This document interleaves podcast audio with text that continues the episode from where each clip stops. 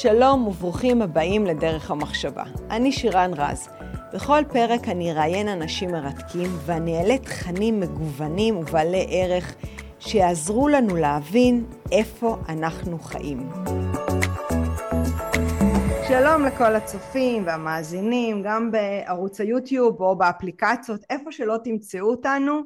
היום אנחנו הולכים לגעת בלב, הלב הפנימי, במעיים הכי פני, פנימיים, כואבים ורגישים שלנו כמדינה, וזה הקיום שלנו כאן. אני שואלת את עצמי, ואולי גם אתם, האם אנחנו נמצאים באיזושהי מלחמת התשה של כמה עשורים שקורית ומתרחשת ולא מסתיימת בגלל איזושהי מדיניות של הכלה, להכיל, אנחנו כל הזמן מכילים את מה שקורה סביבנו ובסופו של דבר אנחנו עלולים למצוא את עצמנו מאבדים את המדינה שאנחנו כל כך אוהבים. לשם כך אה, אני עוקבת הרבה זמן והרבה גם מכירים את אה, האלוף יצחק בריק ודרכו ובעזרתו נלך אחורה בזמן וננסה להבין מה קורה במדינה שלנו בהיבטים הביטחוניים והאם באמת מדינת ישראל נמצאת בסכנה נוראית. האלוף בריק בתפקידים הקודמים שלו היה מפקד מכללות צבאיות הוא גם היה מפקד גיס מי שלא יודע זה שלוש אוגדות בזמן אה, מלחמה. ונציג הקבילות של החיילים האיש הזה תכף תשמעו יש לו המון המון ידע ואנחנו רוצים לשמוע. אז שלום לאלוף בריק. מה שלום שלום. טוב תודה. תראה אין ספק שאתה אישיות צבעונית אה, כזו שמדברת מהבטן אתה עברת לא מעט בחייך בכל מה שקשור למלחמות ומבצעים ועדיין הדם שלך והמולקולות שלך בוערות בך וזה באמת סוגיה שאני רוצה להבין איך כל כך הרבה שנים באותו תחום אתה מדבר כאילו לפני רגע התגייסת לצבא הגנה לישראל. אני uh, גדלתי או נולדתי יחד עם המדינה בשנת 1947 הוריי איבדו את משפחותיהם בשואה. הם גידלו אותי על אהבת המולדת, mm-hmm. על ערך השירות, mm-hmm. על ההבנה שאין לנו מדינה אחרת, אבל אולי הכי חשוב, הנתינה מעצמך למדינה ולחברה, mm-hmm. ולא רק על עצמך. כן. בעצם כל חיי אני מרגיש בשליחות.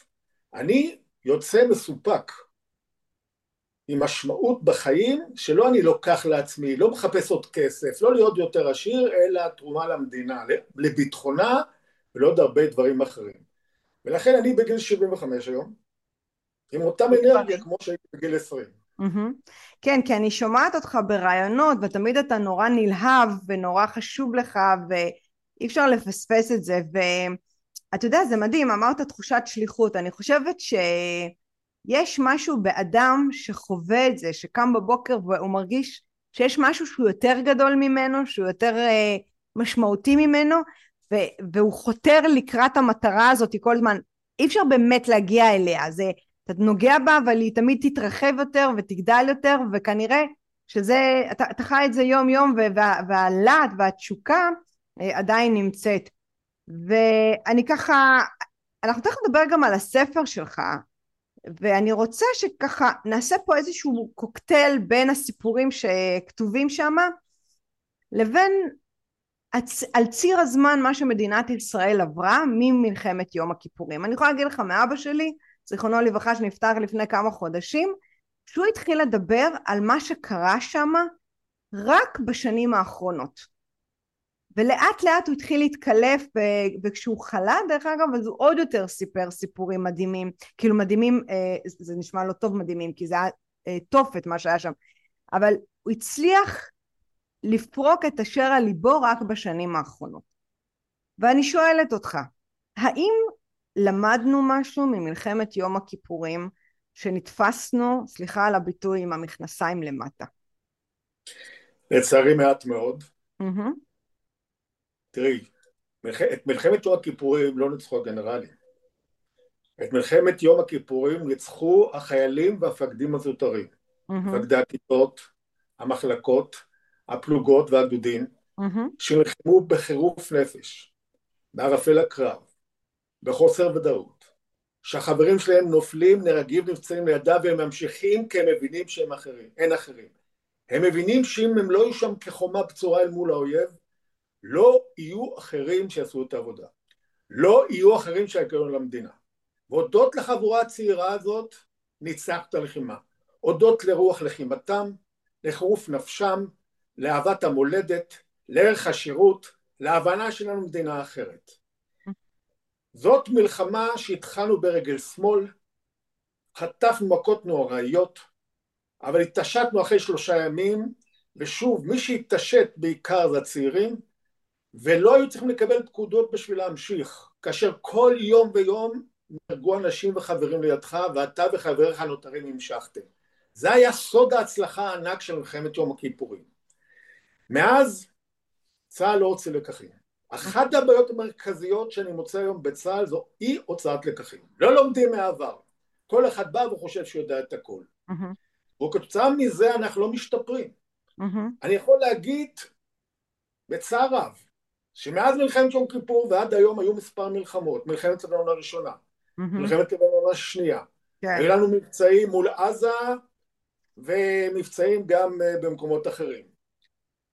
ואנחנו לאורך כל הדרך נעשים יותר ויותר גרועים, פחות ופחות טובים.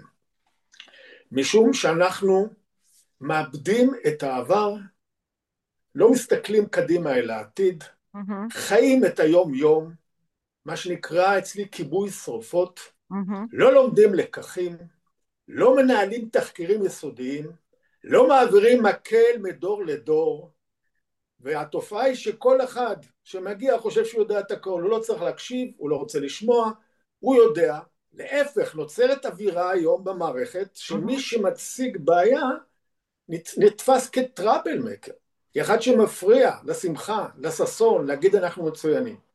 וזה תהליך שהולך ונעשה רע יותר, ואני בשנים האחרונות עוסק בתהליך הזה, הצלחתי לקדם המון דברים, אבל אנחנו רחוקים מאוד מהיעד. אבל תראה, תראה מה אמרת, אני, אני חוזרת על הדברים, שוב פעם, אני לא מפקדת בצבא ואני ככה מדברת בשם אזרחית.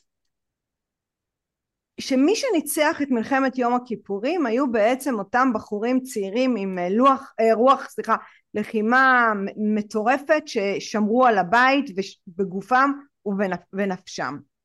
אז בעצם לא מדובר פה לא על ממשלה, לא על מדיניות, לא על אסטרטגיה, לא על אה, פיקוד בכיר, מדובר בו בעצם על, על העם עצמו, על האזרחים שהיה להם, הדהד להם בתוך ה-DNA שאין לנו מדינה אחרת. אז אם אני הולכת מהסוף להתחלה, אז אולי בכלל זה לא בעיה של צה"ל וזה לא בעיה של ראשי ממשלות, זה בעיה תרבותית, זה בעיה עונתית, זה בעיה של הקדמה, של החיים המודרניים, שבעצם האנשים איבדו את הרצון שלהם לחרף את נפשם למען מטרה שהיא גדולה יותר. אז קודם כל את צודקת, יש הבדל ענק mm-hmm. בין מה שהיה אז לבין מה שיהיה קורה היום. כן. אין ספק שיש לנו דור צעיר מצוין. Mm-hmm. באמת, את רואה אנשים אינטליגנטים, אנשים שלומדים ויודעים, mm-hmm. אבל אנשים שרבים מאוד, לא כולם, תמיד אה, נעשה איזה סייג, ל... לא לכולם, אבל כן. רבים מדי שואלים את עצמם מה יצא לי מזה. כן. לפני שהם שואלים את עצמם מה אני יכול לתרום למדינה שלי. זה לא רק זה שהם שואלים את עצמם, אנחנו מוצאים היום משפחות ורבות מאוד שאומרים לילד אתה תלך ל-8200, תלך למקומות שיצא לך מזה משהו, מה אתה צריך לסכן את חייך, יהיו אחרים שיעשו את זה. כן. את מזהה בשנים האחרונות ירידה דרסטית במוטיבציה ללכת לקרבי. Mm-hmm. אנחנו מדברים שבעשר שנים האחרונות ירדנו מ-80 אחוז רצון להיות בקרבי ל-65, 64, ש-16 אחוז פחות. את רואה השתמטות מאוד גדולה מתוך הצבא מאלף ואחד נימוקים. את רואה שהיום מי שעושה מילואים זה אחוז אחד מעם ישראל. וגם אלה שעושים מצביעים ברגליים וחמישים אחוז בצווים לאימונים ותרגילים לא מגיעים. Mm-hmm. זאת אומרת שאת רואה שמדינת ישראל איננה מוכנה, לא נפשית ולא במוטיבציה, להגן על המדינה שלה. Mm-hmm. ובואו נספר פה סיפור לצעירים. כן. המצב היום בביטחון הלאומי שלנו הוא החמור ביותר מאז קום המדינה, הרבה יותר חמור ממלחמת יום הכיפורים, כל הזמן מזכירים את מלחמת יום הכיפורים, זו המלחמה הנוראה ביותר, mm-hmm. ואוי לנו אם תהיה עוד מלחמה כזאת, אז לא מבינים, המלחמה הבאה תהיה בעשרות מונים יותר קשה וחמורה, כי המלחמה הבאה זה תהיה מלחמת העורף. במשך העשרים שנה האחרונות האויב שלנו, איראן וגרורותיה, שנדבר מי הם הגרורות, זה החיזבאללה בלבנון, זה המיליציות הפרו-איראניות בסוריה, תימן ועיראק, mm-hmm. זה החמאס בעזה, פיתחו טבעת חנק סביב ישראל של 250 אלף טילים, רקטות וכטב"מים, כלי טיס בלתי מאוישים, מדובר על סדר של שלושת אלפים טילים ורקטות מדי יום על העורף הישראלי. אני תמיד אומר, יהיה יותר בטוח להיות צנחן בגבול מאשר אבא שלו בתל אביב. זה אומר שעכשיו מתוך על שלושת אלפים טילים ורקטות מדי יום, יהיו מאות כל יום טילים גדולים ומדויקים ובליסטיים שיעשו כאן חורבן. אבדות מקצה לקצה, יפגעו ביכולת החשמל שלנו, בתחנות החשמל, במים, במרכזי אוכלוסייה, בבסיסי האוויר והיבשה, ואנחנו לזה לא התכוננו. כאילו זה עבר מהעולם, איזו תפיסה שהמלחמות הגדולות נגמרו, יש שלום עם המצרים, יש שלום עם הירדנים, הסורים לא רלוונטיים, ובמקום להתכונן למלחמה הגדולה והנוראה הזאת, צה"ל עסק במב"ם, המערכה שבין המלחמות, זה הסבבים בעזה שאת רואה כל כמה חודשים, וזה הירי על סוריה, שזה הש... השוטף, שהוא לא משפיע כהוא זה על המלחמה הגדולה מבחינת היכולת שלנו. Okay. אוקיי. אבל כתוצאה מהעיסוק הזה, ורק בזה לא עסקו בהכנת העורף והצבא למלחמה הבאה. אוקיי, okay. אז בעצם מה שאתה אומר אה, שמיום כיפורים קרו פה כמה תהליכים שהתהליך הראשון רוח הקרב עבדה ותכף נראה על מי האחריות להחזיר חזרה האם זה על ההורים האם זה על צה"ל האם זה על אה, מוסדות החינוך. נכון. על מי האחריות הזו? כי אני יכולה להגיד לך שאבא שלי עשה מילואים עד גיל מאוד מאוחר.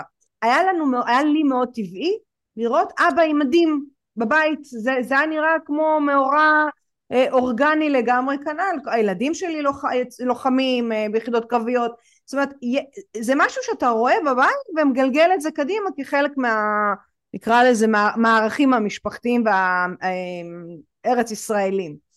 אבל אתה מוסיף פה עוד איזשהו פרט שמעבר לרוח הלחימה שעבדה מדינת ישראל נכנסה לאיזושהי שאננות היא לא באמת ניצחה בשום מלחמה, לא במלחמת לבנון, לא באינתיפאדה הראשונה והשנייה, כל הזמן תופסים אותנו לא מוכנים, גם אינתיפאדה הראשונה, כאילו לא ידענו מה קורה, לקח לנו זמן להתעשת.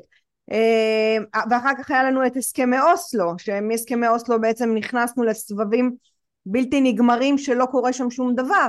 אז, אז, אז זה כאילו מדינת ישראל הפכה מצד אחד להיות מאוד מודרנית, טכנולוגית, כזו שמכניסה רחפנים לתוך, אה, לתוך צנח, יחידת צנחנים, היום צנחן, יש יחידה מיוחדת שמפעילה אה, צנחן, אה, סליחה, אה, רחפן מתאבד, רחפן מתאבד במקום חייל, אה, ונוסיף פה עוד פרט, יש לנו שהתחיל עם ארבע אמהות, שאמהות שלא מוכנות שהילדים שלהם ימותו, ושוב פעם אני לא פה באה בעמדה שיפוטית, אף אימא לא רוצה שילדיה יהרגו, אז בוא, בוא נפרק את זה קצת, בוא נפרק את כל החזיתות האלה. גם, גם, גם ברמה של מי אחראי על הרוח הלחימה, לא, איך יכול להיות שצה"ל לא מכין את השטח, את הקרקע, את האוגדות, אני, אני שמעתי את גרשון הכהן אמר באיזשהו ראיון, פעם היה אפשר להקפיץ אוגדה בתוך דקה או רבע שעה, היום אין אוגדות שאפשר להקפיץ, אין חיילים מוכנים אם תפרוץ מלחמה. אני רוצה קצת יותר שתעמיק בזה okay. אוקיי. ותרחיב את זה. תראי, אז בואו נראה איך הדברים מתפתחים, נלך כן. ב-20 שנה האחרונות. Mm-hmm. איך זה יכול להיות מלחמות כל כך כואבות, כל כך קשות, שאיבדנו כל כך הרבה אנשים, פתאום יש כניסה למין אדישות כזאת. Mm-hmm. אז זה מתחיל מהליבה, מהראש, מהדרג המדיני והדרג הפיקודי הבכיר של צה"ל. כן. שאננות שנובעת מאיזו תחושה שהמלחמות הגדולות נגמרו. ואמרתי את זה קודם, יש שלום עם המצרים, שלום עם הירדנים, הסורים לא רלוונטיים, אין יותר מלחמות גדולות. ואם כן. אין יותר מלחמות גדולות, אז למה לסכן חיילים ב... ביבשה? למה בכלל להכניס אותם לשדה הקרב? בואו נבנה חיל האוויר חזק, והוא יעשה את העבודה, ואז כן. הארבע אמהות יהיו מבסוטות, והמשפחות יהיו מבסוטות, ואפשר לשלוח את הילדים ב-8200, לא לקרבי, כי יש לנו חיל האוויר חזק. כן. ואז מתחת קונספציה נורא ואיומה. כן. שכמעט את כל הכספים שארצות הברית נותן לנו סיוע חוץ, במיליארדי דולרים הולכים לעוד מטוסים, וכמעט כלום לכל המערכים האחרים שצריכים לחזק את היכולת להתמודד עם המלחמה הרב-זירתית הבאה שהיא האיומה ביותר שתהיה לנו מעולם. Mm-hmm. והם מייבשים את הצבא היבשה, מקצצים אותו בצורה דרסטית, לא מאמנים אותו, הגענו למצב שצבא המילואים לא כשיר היום, אנשי המילואים מצביעים ברגליים לא רוצים לבוא כי הם איבדו אימון בצבא, בפיקוד הבכיר, כי אומרים אנחנו לא נסכן את חיינו כשאנחנו לא מאומנים ולא הטמענו את האמצעים, אנחנו קטנים מול הגודל שיש סביבנו. כן. צבא הסדיר גם הוא לא מקבל את האימונים כמו שצריך. ואז נוצר איזו אשליה שמי שהוביל אותה זה הפיקוד הבכיר וזו אשמתו החד משמעית שאנחנו כבר לא נגיע למלחמות גדולות, אין סיכון ואין איום על המדינה, מקסימום נצטרך לעשות סבבים מול עזה וסוריה, בשביל זה מספיק מטוסים והגענו למשוואה של צבא חד ממדי של מטוסים שמעולם הם לא יכולים לנצח מלחמה. אני אתן לכם רק דוגמה, במבצעים בסביבים בעזה, כל חיל האוויר יורד במשך עשרה ימים בשומר החומות לפני שנתיים על החיזבאללה והחמאס. כן. הם יורים ארבע מאות רקטות ביום והוא לא מצליח לעצור ולו אחת בקצב הירי. זאת אומרת הוא פוגע בבתים, הוא פוגע בתעלות, לא מצליח. אותו דבר בסבב הזה. Mm-hmm. הקופונים האלה, הג'יהאד, יורים ביום מאות רקטות ומספרים לנו שפגעו להם במנהיגים ויצרנו הרתעה. הם ממשיכים כאילו לא פגעת בהם. mm-hmm. והם ממשיכים לתק את המדינה במשך חודשים ארוכים.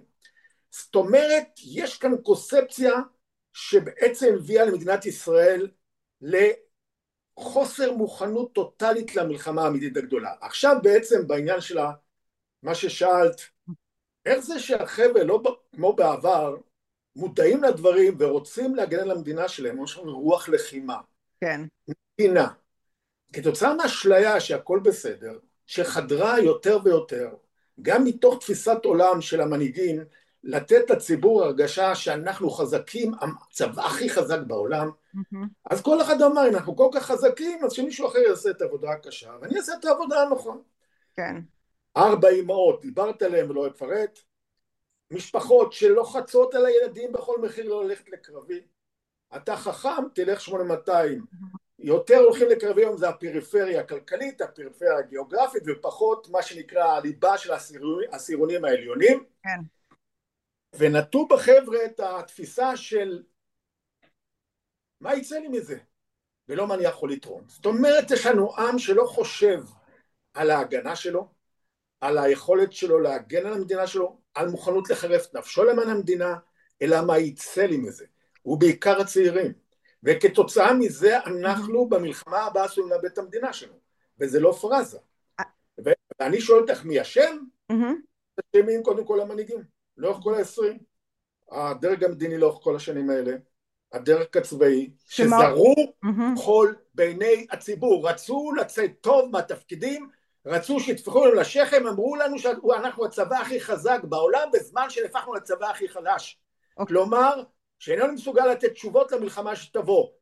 מצד שני, ההורים, המשפחות, שהלכו עם התלם ואמרו למה הבן שלי שיעשה את זה מישהו אחר, כאילו הגענו להיות שווייץ, מדינה מוגנת. אין כבר בעיות. והחינוך, חלק גדול מאוד מזה. החינוך היום במשך שנים לא מסביר לילדים, אני אתן לך כמה דברים, אני הולך כן. לחבר'ה צעירים, mm-hmm. אני נציב פלוט חיילים, את לא תמיד מה שאני הולך לספר לך. עומד מול... אשמח לשמוע.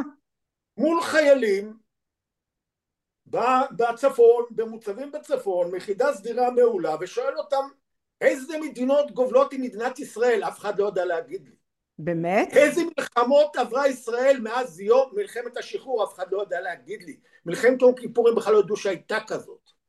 עברתי לשאלות קצת יותר מסובכות, מי זה בן גוריון? את יודעת איזה תשובה קיבלתי עם אחד מהם, והוא היחידי שענה? מה? אתה מתכוון לשדה התעופה, אני מבין. לדודי. מה רבין בשבילכם? אה, זה שרצחו אותו? בורות שאין כמותה. כלומר, את מזהה שהיום בחינוך לא מלמדים את הצעירים מיום העצמאות, יום השחרור ועד עצם היום זה, 75 שנה, באיזה מדינה אתם חיים? למה אין לנו מדינה אחרת? למה חשוב להיות פה? למה חשוב להגן עליה? אני מגיע לרמת הגולן, שואל חיילים, אתם יושבים פה במוצבים, אתם יכולים להסביר לי מה עומד מולכם? לא ידעו כלום. על איזה יישובים אתם מגינים? לא מכיר אף יישוב, הם כבר חמישה חודשים שם. וואו. מה זה רמת, רמת הגולן בשבילכם? הם לא יודעים מה זה רמת הגולן, שכבשנו אותה, כלום. אז אני שואל, איזה מוטיבציה תהיה לחייל צעיר שאין לו מושג מה הוא הולך, למה חשוב שהוא יעשה, מה זה הצבא ומה עומד מולו. כשהוא לא יודע הוא גם מאבד מוטיבציה. זאת אומרת כולם פה אשמים בתוך המערכת הזאת ואת רואה היום מה שקורה לנו בממשלה ואת צריכה mm-hmm. להבין שתהליכים כאלה קורים שנים במדינה ולשנות את זה זה קשה מאוד אבל אם לא כן. נשנה את זה לא נהיה פה. זאת אומרת שבעצם אתה, זה, זה מתחיל לחלחל מ, מ, מהבית וממוסדות החינוך שיש פה איזושהי בורות uh, ממה שאני שומעת ממך ש, שאתה לא יודע אז ברור שאתה לא תפעל אבל אני, יש לי עוד שאלה ככה שאלה ותכף אנחנו אני כן ארצה לדעת מה קורה היום מבחינת הסבבים ו, ו, ולמה ישראל uh, בכזה סיכון אבל אתה יודע מלחמות זה דבר שמשתנה אנחנו פעם נלחמנו עם אבנים ומקלות אחרי זה עם חרבות, אחרי זה עם כרכרות, אה, אתה יודע, אגב עם רובים, זאת אומרת, מלחמה זה דבר שהוא מתפתח. עכשיו, יכול להיות שהיום, עם כל הטכנולוגיה, כן, עכשיו אני קצת הולכת אה, כמה צעדים אה, למדע בדיוני, לא צריך שיהרגו לנו חיילים ולא באמת צריך לפתח צבא היבשה, אלא... אז אני אומרת, יכול להיות שבנימין נתניהו, שמאוד אוהב אה, טכנולוגיה, לא יודעת מה, יהיו אה, חיילים אה, רובוטים, עושה את הצבא טכנולוגי, והוא מתאים את זה לרוח התקופה, מי אמר שחייבים... דווקא טכנולוגיה, גדודים על הקרקע. בנימין נתניהו נראה לי הוא מאוד אוהב טכנולוגיה. שאלה שאלה מצוינת, ולצערי הרב, את כל כך צודקת בתפיסה השוגה, שאת שואלת אותה. כאלה שהאמינו שהטכנולוגיה תנצח מלחמה, והם איבדו את הצבא, ואני אסביר למה אני מתכוון. קודם כל בוא נבין מהו האיום. כן. את מכינה צבא לאיום, שאת כן. מזהה. כן. ואת צריכה לשאול מה, איזה שילוביות צריך להיות בצבא שלנו בשביל לתת תשובות לאיום מולנו. אז אני, כן. אני אגיד את זה בקצרה. טבעת חלק של 250 אלף טילים ורקטות, אמרתי, כל יום 3,000 טילים ורקטות על המדינה. כן. בשביל לתת לטילים אה, תשובות, mm-hmm. לא מספיק אווירונים. כמו לא שהצבא בנה, למה? וכאן זה דווקא הולך לטכנולוגיה שדיברת עליו. כן. כי האווירונים לא נותנים תשובה לטילים. הם היו מצוינים נגד מטוסי אויב, אבל כבר 37 שנה לא יכול, אין לצבאות הערבים מטוסים ש... ולא תוקפים. מה שיתקוף אותנו זה טילים ורקטות. Mm-hmm. לאווירונים אין שום יעילות לנושא הזה. ואמרתי קודם. למי שמקשיב, כן. בסבבים בעזה כל חיל האוויר יורד על מטרה קטנה שלא מסכנת אותו ולא מצליח לעצור את הרקטות. אז כן. איך אם הוא לא מעצר 400 ביום, יעצור 3,000 ביום מכל האזור במאות קילומטרים וחלקם מאוד גדולים שכיפת ברזל לא, לא יעילה נגדם. כן. אז את שואלת אותי, אז אוקיי, מה כן צריך לעשות? נכון. הנה הטכנולוגיה שלא השתמשו בה, גם כן כעיוות. דקה, טילי קרקע, שהם משתמשים בזה ואנחנו לא בנינו את זה. טיל קרקע קרקע שעל משגרש 20 כלב והוא לא נמצא בשדה תעופה נייד שייפגע על ידי האויב עם טילים, הוא יורה וזז, טיל כזה תוך כמה דקות, שתיים שלוש דקות פוגע בכל משגר אויב בטווחים של מאות קילומטרים ומשמיד את המשגר כי מיד אחרי השיגור של הטיל הראשון יש זיהוי של חיישנים mm-hmm. ואפשר לפגוע. ולכן מערך של טילי קרקע יכול לתת לו תשובה מצוינת Mm-hmm. לאלפי משגרים שמסתובבים במאות קילומטרים, חיל האוויר לא יכול להתפצל עליהם, לא יכול לחפש אותם בכלל. כן. חיל האוויר צריך להתמודד עם מטרות אסטרטגיות, אבל לא עם, עם, לא עם מטרות של משגרים שפרוסים באלפי מאות קילומטרים במרחבים ענקיים. הדבר השני, היינו צריכים לבנות לייזר, קרן לייזר. נכון. עוצמתית, mm-hmm. יש לה יכולות עם עלויות הרבה יותר קטנות למערך הרב שכבתי שאנחנו כל הזמן מדברים וזורים חול בעיני הציבור. כן. יש שלושה שכבות של מערך הגנה. כן. החץ זה טיל שעולה שלושה מיליון דולר וכתוצאה מזה אנחנו מחזיקים מעט מאוד, הוא לא מגן על הציבור, לאוכלוסייה הוא מגן על מטרות אסטרטגיות, אבל אחרי כמה ימים הוא יעלה משום שהמלאים הם מאוד קטנים, הוא מאוד כן.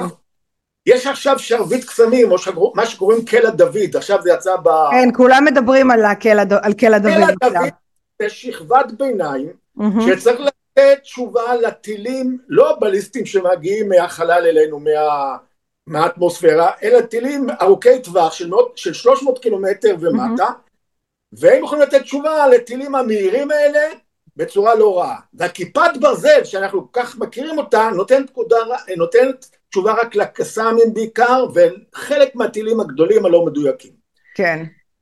היות וזה כל כך יקר, קלע דוד עולה מיליון, נדמה לי מיליון דולר, אחד, כן. כיפת ברזל מאה אלף דולר, אין למדינת ישראל את היכולת להחזיק מלאים גדולים בשביל לתת תשובה ליותר משלושה ימים למלחמה שתיקח פה שבועות. אין, ייפלו אלפי טילים ולא נוכל לעצור.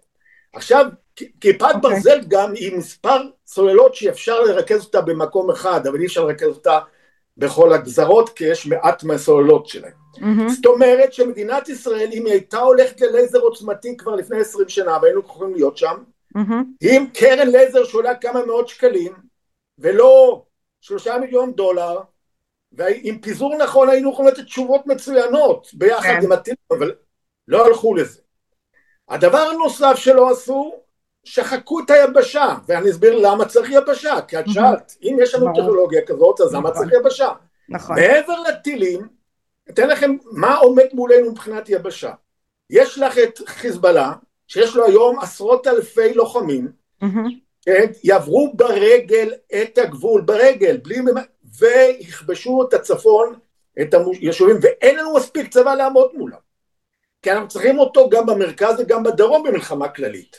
יש לנו את הסורים שעכשיו בונים את הצבא, אז הם לא עכשיו מוכנים למלחמה, אבל עוד שנתיים שלוש הם יהיו, אבל יש לנו להם מיליציות פרו-איראניות, שיש כן. להם יכולת רגלית עם נשק נ"ט, עם ארטילריה שהם מקבלים מהאיראנים.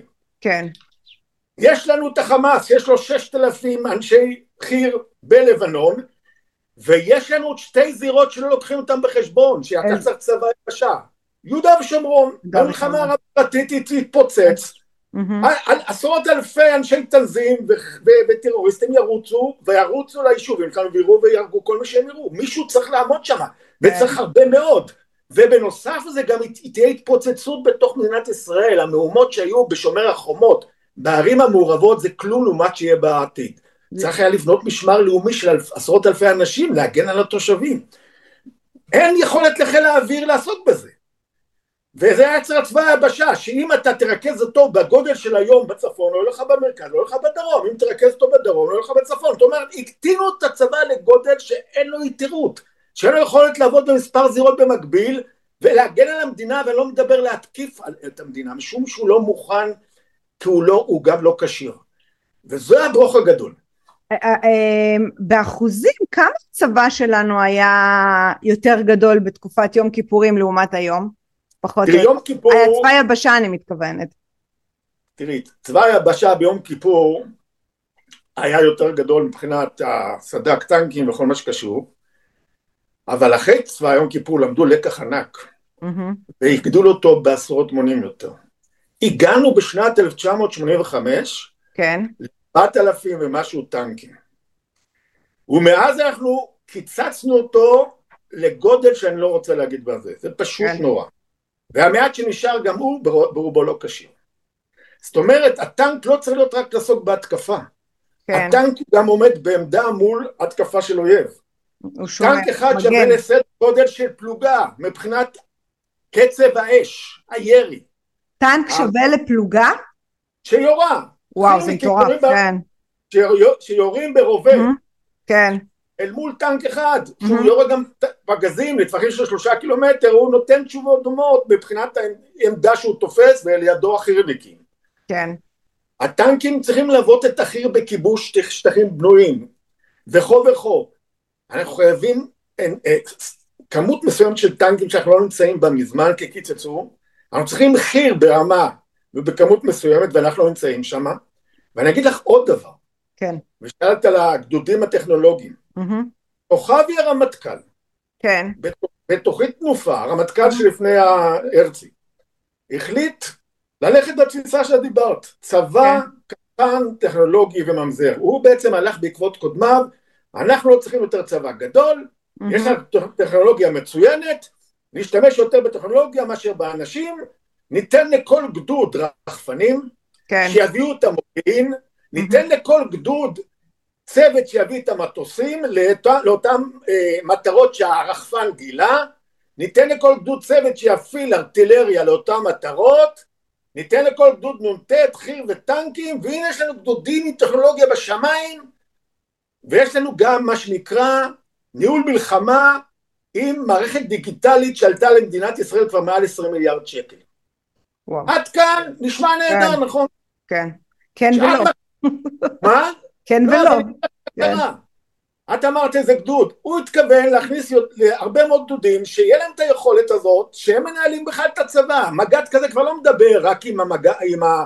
עם המח"ט שלו, הוא מדבר עם, עם מפקדת חיל האוויר, עם חייבת, כי הוא צריך להפעיל את המטוסים והם צריכים להפעיל את הארטילריה אבל בשביל להכין גדוד כזה ולהתאמן להפעיל מטוסים וארטילריה על, כן. על חי, על אש, אין כסף למדינת ישראל. את יודעת מה זה אימון כזה שמביאים מטוסים וארטילריה ופגזים? אין. אז מה היה כן צריך לעשות?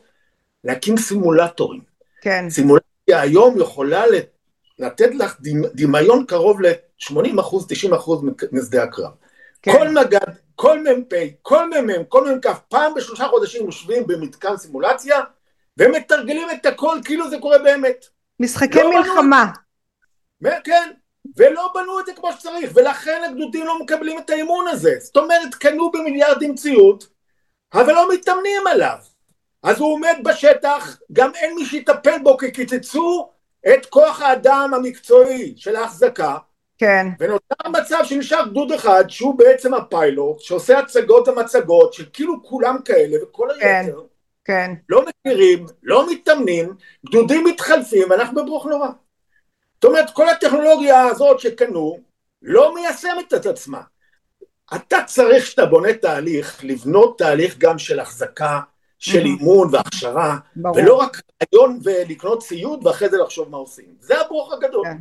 אמ, אני, אני, אני, אני ככה במעבר חד ובאותו עניין אה, שאתה ככה טוען שחייבים אמ, לחזק את, ה, את, את היבשה זה גם אה, שמעתי מראיון איתך שבסבב האחרון אה, כמו שאמרת כל, אה, כל האש והמטוסים של מדינת ישראל לא עצרו את הטילים שנורו מעזה.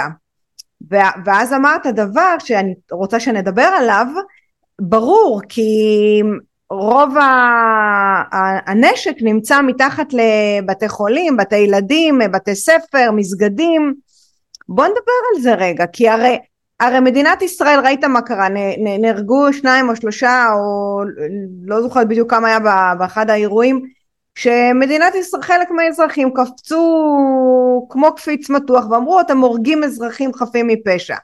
וזה באמת היה בבודדים.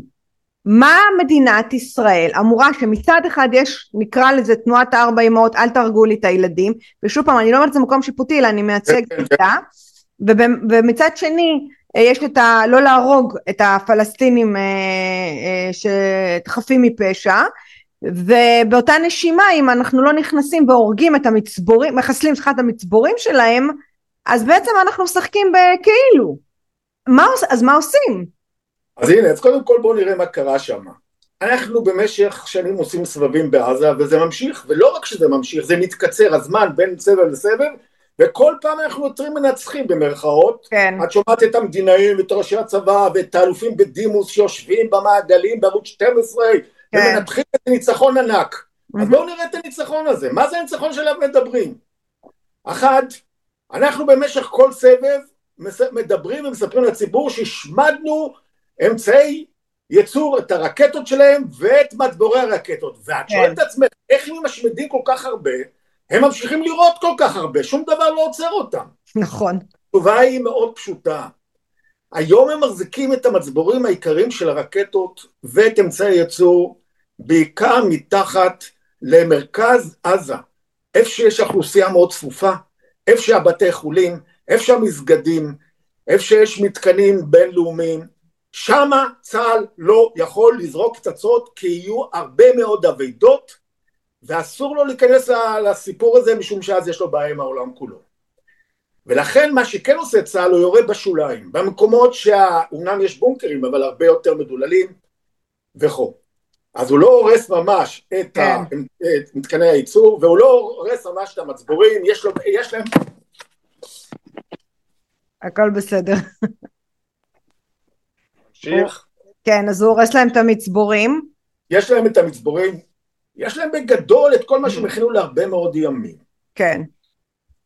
אבל צה"ל גם עוד דבר לא מצליח בכל הצדדים, שימו לב, הוא לא מצליח להרוג את הטרוריסטים. כי הם מתחת לאדמה רובם, ולכן הוא לא פוגע בהם. זאת אומרת, עכשיו, מה שכן קורה, הם במשך כל סבב כזה משתקים חצי מדינה. נכון. הם פוגעים בכלכלה, נכון. הם פוגעים במורל, הם פוגעים באזרחים שחיים בדרום, שחמשת אלפים מהם עזבו את הדרום והלכו למרכז, כי לא יכלו לחיות בדבר הזה. Mm-hmm. במלחמת לבנון השנייה עזבו מאות אלפים את הצפון ובאו למרכז, במלחמה הבאה לא יהיה לאן לבוא, כי במלחמה הבאה לא יהיה רק או הדרום או הצפון, כל המדינה תהיה מאכלת אש. בליבת המדינה גוש דן יהיה המרכז של הטילים הכבדים.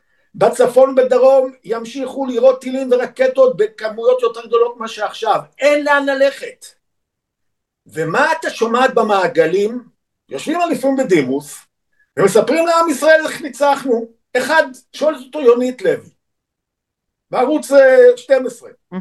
תגיד לי, איך אתה מסביר שאתה מדבר על ניצחון, כאשר המדינה משותקת, חמשת אלפים אזרחים עזבו למרכז, הם משיגים את, מה, את המטרות שלהם.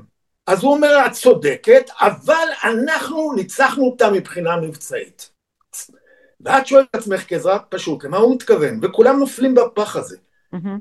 ניצחת את מי? את צה"ל? מה, אתה חושב שהג'יהאד מנסה לנצח את צה"ל? הג'יהאד מנצח בזה שהוא מקפיא את המדינה, שהוא גורם לאובדן של מיליארדים בכלכלה, כלא עובדים, לא מייצרים, כזורקים פצצות במיליארדים, כמטילים כיפת ברזל במיליארדים, ולא עוצרים את הרקטות. נכון, לא פוגעים במשפחות, אבל משיגים את הדמולריזציה, את העזיבה למרכז, את ההקפאה של המדינה, וזה הניצחון הענק שלהם. ולכן, ועכשיו קורה עוד דבר, ואת שומעת אלוף אחר שאומר, הצלחנו לגרום לכך שהחמאס לא יתערב. תראי מה קורה פה. קודם כל גורם קוקיוני של קבוצת טרור קטנה מצליחה לשתק את המדינה. Mm-hmm. החמאס היום לא מתערב כי יש לו אינטרסים, הוא לא בגלל שהוא אוהב אותנו. הוא בונה את העוצמה שלו כמו שחיזבאללה בנתה ולא העזנו ולא עד היום לא מעזים להתעסק איתה. כשהוא ייכנס הוא כבר יתכנס בעוצמה נוראה. גם היום יש לו עוצמה מאוד גדולה, וכרגע הוא מעדיף לא להיכנס. אז אני אומרת לאלופים האלה, ולמפקדי הצבא, ולדרג המדיני, על מה אתם מדברים? אתם מסתכלים על הנושא הטקטי, אתם משמיצים שהפלתם ופגעתם בצורה מאוד מיומנת בשישה מנהיגים, כל הכבוד, באמת מודיעין יוצא מהכלל והפעולה יוצאת מהכלל, אבל זה לא עוצר אותם. יום אחרי זה כבר יש להם מחליפים, אתה לא יוצר הרתעה, עובדה, לא בזמן הלחימה ולא אחריה. תסתכל ברמה האסטרטגית, תבין שמתוך האירועים האלה תצמח בסוף מלחמה אזורית כוללת, שאליה לא התכוננת ואתה לא מתכונן. כלומר, כן. תלמד לקחים, לא תספר ניצחתי ותהיה מרוצה שהרגת שישה מנהיגים, אלא תבין שבמלחמה שתתפרץ מתוך האירוע הזה, שתגרור אחרים, וזה יקרה בסוף, החמאס יצטרף, יהודה ושומרון יצטרפו, המהומות בישראל יצטרפו, החיזבאללה, והנה אתה בברוך נורא, המלחמה שתחריב את המדינה. ולזה לא מגיעים, פשוט מספרים לציבור, ניצחנו. תראה, יש לי כמה דברים אה, לענות ולהמשיך אה, לשאול. קודם כל אה, ברור שלמדינת ישראל יש איזושהי יכולת נקרא לזה מיקרו טקטית להוריד בזמן נתון בכירים שזה אני חושבת יכולת מופלאה ואני שואלת את עצמי ואותך ואת המאזינים בקול רם האם יכול להיות ש, שחלק מהאסטרטגיה של מדינת ישראל ושוב פעם אני לא מפקדת בצבא אבל אני מנסה לחשוב בקול רם בעצם כן עשתה איזשהו אמ, שינוי במשוואה שאומר פעם ראשונה מכל הסבבים האלה שאנחנו מגיבים. עכשיו שינוי אה, ו- וכולנו יודעים לא קורה ברגע אנחנו יוזמים לא מגיבים אה, סליחה אנחנו יוזמים סליחה סליחה. אה, הרי שינוי לא קורה ברגע ואנחנו מיום הכיפורים ועד היום אה, איך אומרים חוטפים ובמלחמת התשה תמידית האם יכול להיות שדווקא עכשיו עשינו, נכון שלא פירקנו את המצבורים שלהם בתוך עזה, נכון שלא עשינו את ה... לא הגדלנו את הצבא, אבל יכול להיות שיש משהו שכן מתחיל להתעורר, יכול להיות שיש משהו שאנחנו כן מנסים להתחיל להניע איזשהו תהליך חיובי? שאלת שאלה מצוינת, זה בכלל שואלת okay. אוקיי. שאלות נהדרות. אני שמחה. לא, אני באמת אומר לך, השאלות שלך מצוינות ולא פחות טוב מכל האלה שחושבים שהם גוונים גדולים בצה"ל. אני אתן לך תשובה. אוקיי. בהחלט נקודה חיובית מאוד. אוקיי. אבל מפה צריך לדעת להמשיך. אני רוצה להגיד לך שאני היום מעריך מאוד מאוד את הצוות שנמצא היום במה שנקרא בדרג המדיני והביטחוני של צה"ל שצריך לקדם את הצבא למלחמה הבאה. שר הביטחון גלנט, הרצי הלוי, שהוא הרמטכ"ל, מנכ"ל משרד הביטחון אייל זמיר, שהיה סגן הרמטכ"ל בעבר, וסגן הרמטכ"ל, עם כולם נפגשתי בחודש וחצי האחרונים, mm-hmm. הגשתי להם מסמך שבניתי עם חמישה צוותי מומחים במשך שנה, עם לא רק בעיות, עם ההמלצות, הם קיבלו את המסמך, אמרו שייכנסו לעובי הקורה ויטפלו בדברים, אין לי ויכוח היום עם הצבא ועם משרד הביטחון, מקבלים כן. את הדברים, כולל מה שאני עשיתי עם הצוותים שעשיתי, ואני בא ואומר, הנקודה שהעליתי כל כך נכונה, אני מצדיע להם, על לקיחת יוזמה, לא רק התגובה, לא רק כיבוי השרפות, במקרה הזה לקחתם תגובה, כן. ברמה הטקטית היו הצלחות לא פשוטות בזה שהרגתם את השישה הזה, אבל בואו עכשיו תמשיכו. כן. זה שעתכם היפה.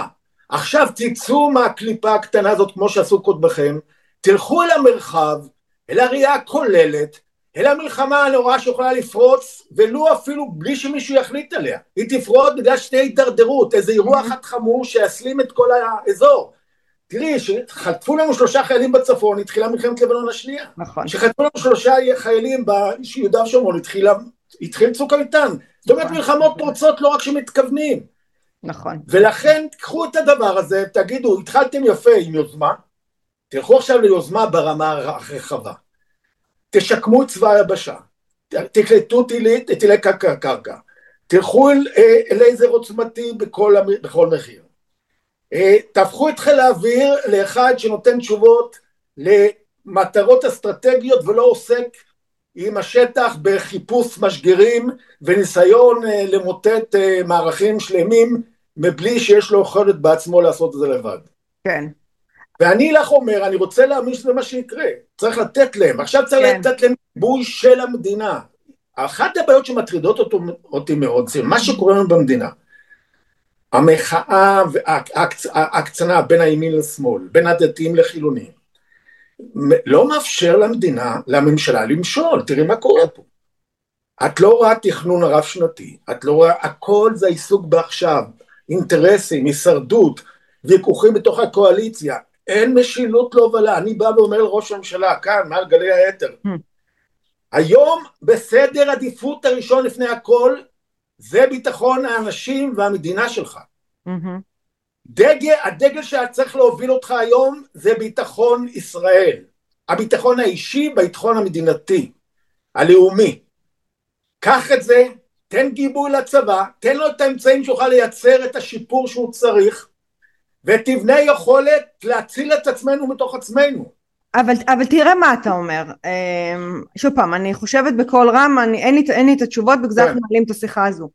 בעצם אתה בא ואומר תקשיבו ממשלה יקרה על כל uh, תושביה ואזרחיה uh, שמכהנים בקואליציה וגם בכלל גם בממשלה ובאופוזיציה um, שיפה דרך אגב שהאופוזיציה והקואליציה כן נתנו יד אחד לשנייה בסבב האחרון שזה גם אני חושבת היה גורם, כן. uh, uh, גורם חשוב מול האויב. um, ו, ובעצם בואו תרימו את הדגל של הביטחון.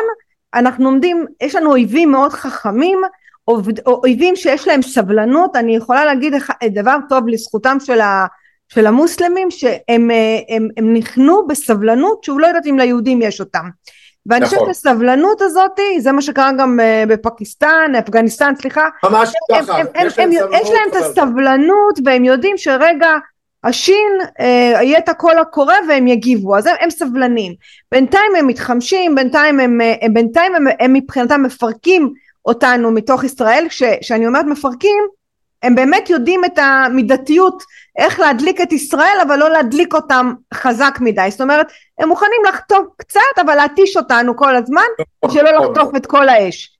ואז בעצם אתה בא ואומר בואו נתחיל לבנות צבא, אוקיי? סבבה, נגיד באמת מאז אוסלו אנחנו בסבבים אינסופיים ומה שיפתור את זה זה, זה צבא מאוד חזק. אבל זה, זה בעצם הכנה למלחמת גוג ומגוג. אבל אני שואלת ברמה באמת, המחר בבוקר, איך אנחנו מתמודדים עם, עם צבא, יש לנו צבא מאוד מאוד חזק, איך מתמודדים עם עזה, כאילו יש שם עדיין חיילים נחושים, יש שם חיילים, אני יודעת איך לקרוא להם, לא יודע אם חיילים, אה, מיליציות אה, של, ה, של החמאס, ש, ש, שמוכנים לחרף את נפשם. איך צבא הגנה על ישראל, ונאמר שהוא מגיע לשיאו, כמו שאתה אומר, פותר את הבעיה של, של עזה, יהודה ושומרון, דרום, גליל. אני עדיין, לא, האסימון הזה לא נופל לי. את מדברת איך יוצרים רוח לחימה, לזה התכוונת? לא, לא, לא, איך אני פותרת את הבעיה של עזה שיש לי שם את החמאס, נגיד וצבא ישראל הוא חזק היום. זאת אומרת, בכל מקרה אני צריכה להיכנס קרקעית.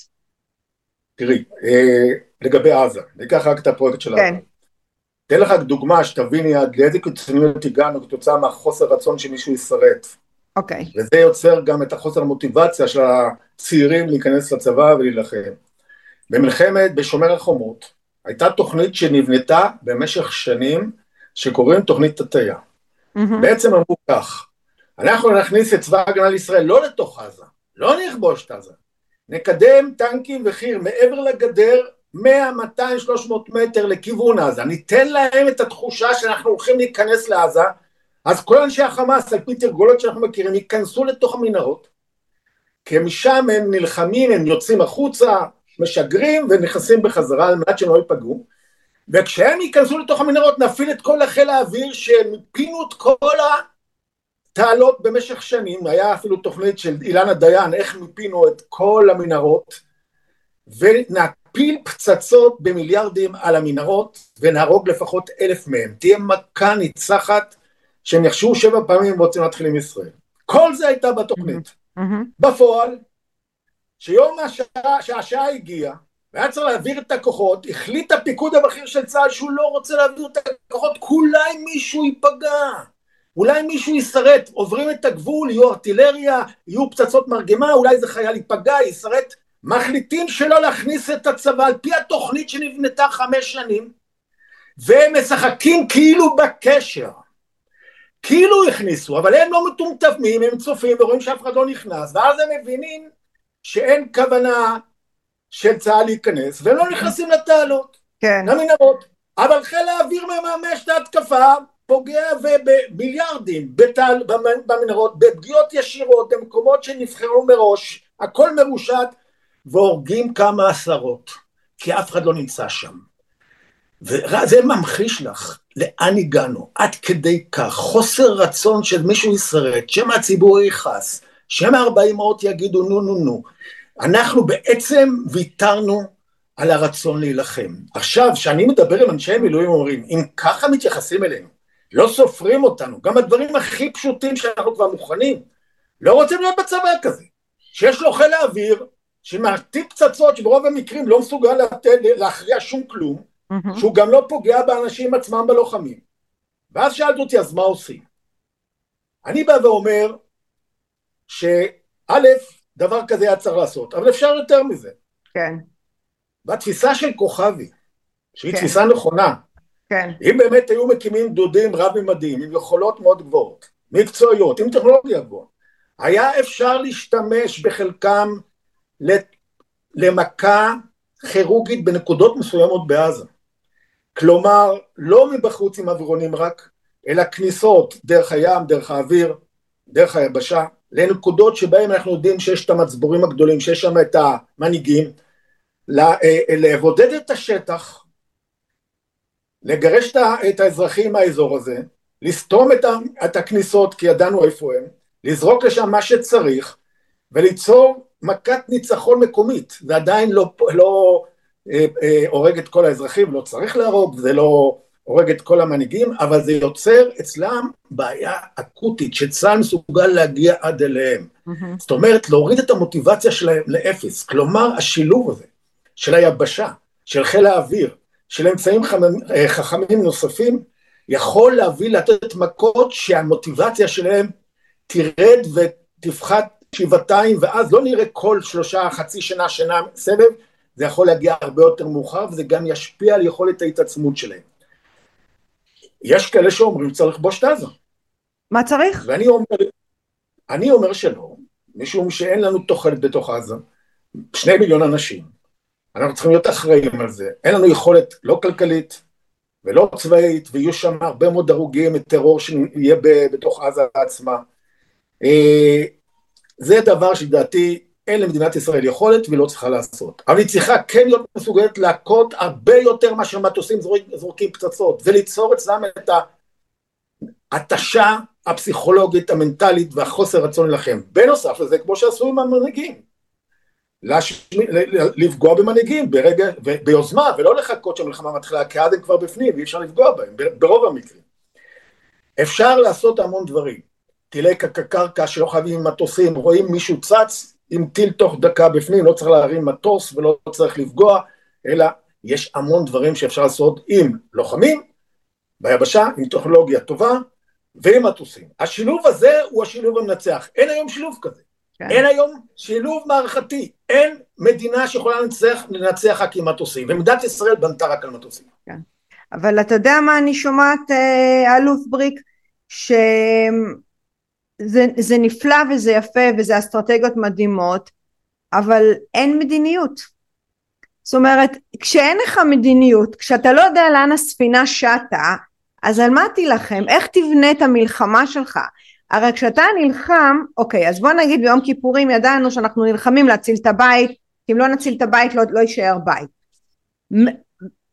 מהרגע הזה של יום כיפורים נוסיף את מלחמת לבנון, אינתיפאדה ראשונה, שנייה, אוסלו, סבבים, כאילו המדיניות של ההכלה שבגלל ההכלה ובשביל להתחשב אנחנו רק נסוגים ונסוגים ונותנים עוד שטחים אז מה מדינת ישראל רוצה לאן הדבר הזה הולך ואני חושבת ופה, ופה גם אני חשבתי הרבה על ההפגנות האחרונות, על, ה, על ההתכתשות שיש בין שני הצדדים. אני חושבת שיש בזה גם משהו הכרחי. אני חושבת שהגיע הזמן שיהיה איזושהי התכתשות שתוליד משהו. כי לא הגיוני שכל כך הרבה שנים אנחנו לא יודעים לאן אנחנו הולכים. אין, אין דרך, אין חזון.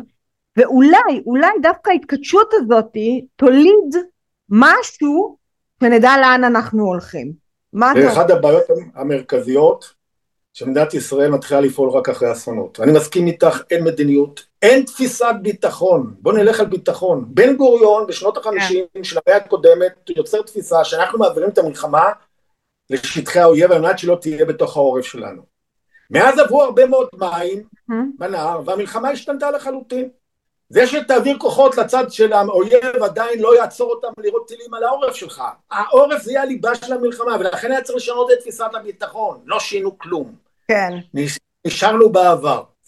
אין תוכניות רב שנתיות, להסתכל קדימה ברמה הלאומית, אני לא מדבר, צבא בונה לעצמו תוכנית, כל אחד בונה תוכנית רב שנתית, הבעיה שלי עם הרמטכ"לים שכל אחד עושה סיבוב פרסה על קודמו, זה בנה כיוון כן. כזה, כן. זה הולך לכיוון אחר, ואין המשכיות. אי כן. אפשר לבנות צבא שלא בונים לבנה על לבנה. כן. ואם את שואלת אותי, ואת כל כך צודקת, ללא תפיסה, ללא תוכנית רב שנתית מדינית, ללא הבנה לאן אנחנו רוצים להגיע, mm-hmm. והמדינאים לא עוסקים בזה בכלל. אתן לך דוגמה למה אני מתכוון. אחרי מלחמת יום כיפור הבינו שאנחנו צריכים מועצה לביטחון לאומי. כן.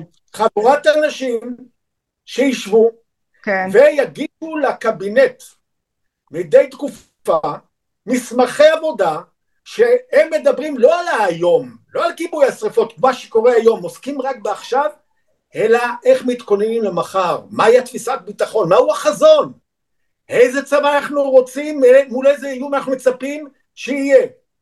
והם הקימו את החבורה הזאת, ישבתי איתם לפני חודשיים שלושה, או חצי שנה, 12 מנהלי אגפים, יושב ראש, חבורה נהדרת, כולם מומחים. מה הם אומרים לי? Mm-hmm. הם לא מצליחים להביא דיון אחד בקבינט. כן. לשרים, אין בכלל דיון על דברים שהם צריכים להוביל קדימה, זה לא מעניין. עוסקים בהישרדות, עשר, איך אומר לי אחד, אני הולך לשר לעניין אותו, אומר עזוב אותי, אין לי זמן לדברים שיקרו עוד עשר שנים, אני מתעסק בעכשיו. כן. זאת אומרת הקבינט שלנו, שאחראי על המדיניות של הביטחון ולא רק על הביטחון, על דברים נוספים, לא מתכנס לעסוק, לעסוק בזה אף פעם שיש לו מועצה לביטחון לאומי שצריכה להזין אותו. עכשיו מה המועצה כן. הפכה להיות? כלי של ראש הממשלה.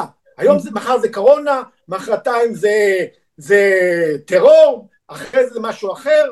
אין לה שום יד, אין לה שום חזון, היא לא עוסקת ולא מביאה שום תסריט שלשם זה נבנתה. כן.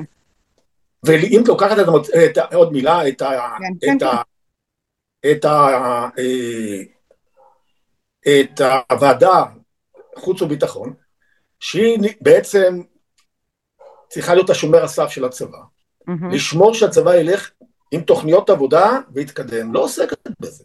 כן. היא לא יושבת עם הצבא ובודקת את התקדמות התוכניות שלו. כל מה שהיא עושה היא שומעת סקירות מאלופים, מהרמטכ"לים, שרי הרב, הסקירות האלה שמדברים על המוכנות של הצבא ולמה אה, צריך להגיע, אין להם שום קשר למה שקורה במציאות. דימוי, דימוי, דימוי. והם מבסוטים, כן. יושבים, אני קורא לבית הלורדים. אני ישבתי עם כל ראשי הוועדות האלה, רק לאחרונה ישבתי עם יולי. כן. אין שום תהליך של שומר סף לצבא. זאת אומרת, הצבא מקבל תקציב וכל רמטכ"ל עושה מה שבראש שלו, אין עליו שליטה.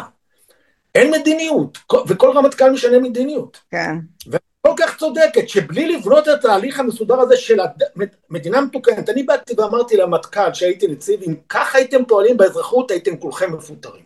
כן. כל האלופים. זאת הבעיה.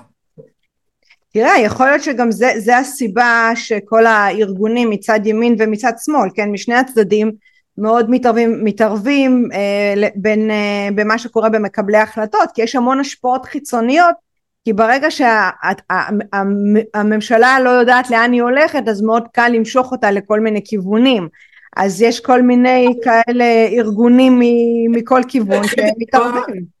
קחי את הדוגמה של הממשלה האחרונה. Mm-hmm. היום יש לנו בעיות קשות מאוד בביטחון, יש לנו בעיות בכלכלה, mm-hmm. יש לנו בעיות בחינוך. כן. יש לנו בעיות בהרבה מאוד סקטורים של מבוגרים, mm-hmm. של יוצאי של אהבו את השואה וכו'. ותראי מה הממשלה עושה, היא לא הולכת על פי מה טוב למדינה, אלא מה טוב לקואליציה. אם החרדים היום מכפילים את התקצוב שלהם ומגיעים לקרוב ל-14 מיליארד שקל, זה יכול להזין כל כך הרבה דברים כל כך חיוניים לטובת מדינת ישראל. את לומדת שהכל אינטרסים אישיים, קואליציוניים, שאף אחד מהם לא חושב על טובת המדינה, אלא חושב על טובת עצמו. זאת לא ממשלה שמושלת, זאת לא ממשלה שמובילה. דרך אגב, אני לא מדבר רק על הממשלה הזאת, גם ממשלות קודמות לא כן. פעלו בסדר. אין לי טענות רק לזאת, אבל את רואה את זה כתמונת ראי ואולי מאוד בוטה ומאוד אה, מחודדת, מה קורה בממשלה הזאת? מי מסתכל בכלל על מה שקורה סביבנו? אתה יודע מה, אתה, כן?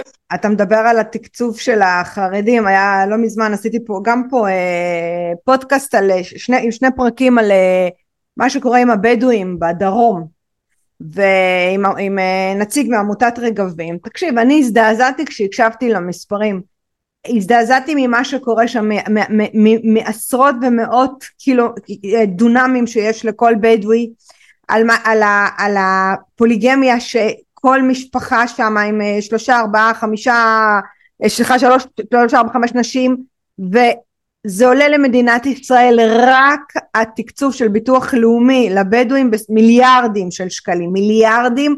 נוסיף על זה פשע נוסיף על זה שזה נשים פלסטיניות שמחנכות את הילדים שלהם לא לשרת בצה"ל, לא להיות למען מדינת ישראל, שם המון עוינות ופשע וזה פשוט שערורייה שאין שם חוק וסדר, למה? מאותה סיבה, אין מדיניות, אז זה פשוט הפך להיות המערב הפרוע ובאר שבע וכל הנגב פשוט נכבש כבר. תראי, אני בספר שלי כותב על זה, בפעם הבאה אני אדבר על הספר שלי, כי יש שם עולות המון נושאים, שאחת מהן זה הנושא הזה שאת דיברת עליו, אני אגיד כמה מילים, okay. אוקיי. נושא הבדואים. אני אחד המומחים בתחום הבדואים, בתחום בכלל הגליל והנגב, כי אני הובלתי, אני הקמתי את פורום ראשי ערים והרשויות של הגליל והנגב לפני עשרים שנה, בתקופה של אריק שרון, והובלתי תהליכים איתם מול הממשלה, שאני הובלתי אותם, והפכנו את העולם. כתוצאה מהעבודה שלי וחבריי הקמנו את הרכבות, הקמנו את, ה, אה, את המחנות צה"ל בדרום, אה, התחלנו לסדר את הנושא הבדואי, שזה רק הייתה התחלה. את חוצי ישראל, הרחבת יישובים, הרחבת ערים בתוך הנגב וגם בצפון. זאת אומרת, הייתה, היה מהפך, נדבר על זה בפעם הבאה. אין בעיה. אני גם כותב על זה. אבל אני אגיד בכיף, היות ושאלת, 80 אחוז משטחה של המדינה זה הגליל והנגב. נכון. כל העתידות של המדינה. זה רק 20 אחוז זה גוש דן ובנותיה, בגוש דן ובנותיה חיים 70 אחוז מהאוכלוסייה. נכון. ושם בעצם זה הלב הפועם, שם עיקר הייצור, המדע, הטכנולוגיה. זה הליבה שאם הלב יפסיק לפעום, אין לנו מדינה. זה דרך אגב, אני מפנה פה את המאזינים, שעשיתי פרק מדהים עם גרשון הכהן, שמדבר בדיוק על הנושא הזה בהרחבה, אז מי שרוצה ללכת להקשיב לפרק הזה. כן, אני מקשיבה לך. ברגע שהלב יפסיק לפעום, אין לנו מדינה. כן. והוא יפסיק לפעום במלחמה הבאה, כי אנחנו לא מוכנים אליה. אלא אם כן נעשה את מה שאמרתי בקצרה. כן. מה קורה בגליל ובנגב? אני אתן לך דוגמה.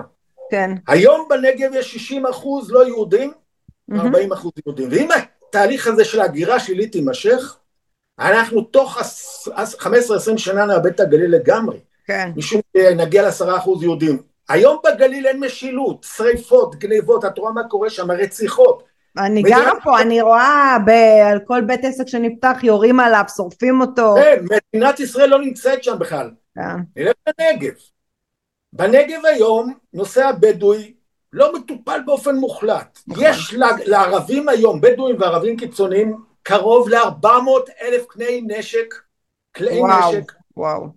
בונקרים של טונות של תחמושת שהם גנבו מהצבא, ובמלחמה הבאה הם ירוצו לא כמו בשומר החומות, אלפים מהם גם בתל אביב וגם בחיפה וגם בבאר שבע וכל הערים והכפרים עם רובים ויירו כי אף אחד לא יוכל לשמור על החברים שלנו. הם היום יורים אבל בינתיים בחברים שלהם. מחר הם יירו בנו. כן. אין שליטה מוחלטת, פרוטקשן, נכון. פשוט מדינת ישראל איבדה 80 אחוז מהשליטה, ותראי מה עוד קורה, בן גביר, שבא ואומר לעשות סדר. יש לו שר, אה, שהייתי אצלו שר גליל ונגב, קוראים לו יצחק לדעתי, כמו שקוראים לי, שהוא בעצם מטפל בגליל ונגב, וישבתי איתו לפני שבוע. הוא רצה לשמוע איך אני הובלתי את הגליל והנגב מול אריק שרון. כן. וסיפרתי לו, זה נספר בפעם הבאה. סגור. איך אני, בלי שום אה, תפקיד רשמי, מגיע ל- לסטייב הרטמר, לוקח את הנושא בידיים ועושה מהפכה עם אריק שרון, זה נדבר בפעם הבאה. הוא. רוצה לשמוע את הקונספט. ואז הוא אומר, וואלה בריק, זה לא התקופה ההיא, יש לנו בעיות, לא משנה, לא נכנס, ואז אני שואל אותו, תגיד לי, מה גודל התקציב? אז הוא אומר לי, אנחנו דרשנו איקס כסף, אבל אני מקווה שזה לא יהיה רחוק משם. והנה עכשיו בן גביר מחרים את הממשלה, כי גם את זה לא נתנו להם. איפה מקצצים? מהגליל והנגב. לאן זה הולך? לחרדים. זאת אומרת שהיום הממשלה לא מתעסקת עם 80 אחוז, ואפילו מקצץ את התקציבי, זה החצר האחורית שלה. 80 אחוז מהמדינה. שאין משילות, שיש כאוס מוחלט, שאנשים מפחדים לצאת מהבתים, שגדל שם כוח שיעשה לנו שמות במלחמה, שופטים לא. מפחדים, שופטים מפחדים מהבדואים, הם עושים איתם עסקות טיעון כי הם לא רוצים לתת להם עונשים בגלל שזה עולם תחתון. פעולה, ומשטרה מפחדת להיכנס כן, ליישובים שלהם. נכון, נכון. זה עולם תחתון שמסמנים מישהו והורגים אותו בלי שהוא יודע, לא רוצים נכון. להתעסק איתם. אנחנו מאבדים בממשלה שהכריזה לצאת ולהתעסק בן גביר ואנשיו, ועל זה אני מצדיע לו, שרואה את הגליל כן. הנגב כדבר, ורצה. תקציב, על זה אני תומך בו לחלוטין בתפיסה כן. הזאת. כן, לא סופרים אותו ולא את כל כן. מה שהוא רוצה, כי הגליל והנגב לא צועק. נכון. מי שצועק זה האנשים השמנים והעשירים, הלובים החזקים, האינטרסנטים שיושבים להם, מממנים אה, לוביסטים בתוך הממשלה, הם אלה שמנצחים לאורך כל הדרך, ואנחנו מאבדים, ככה עובדת המדינה.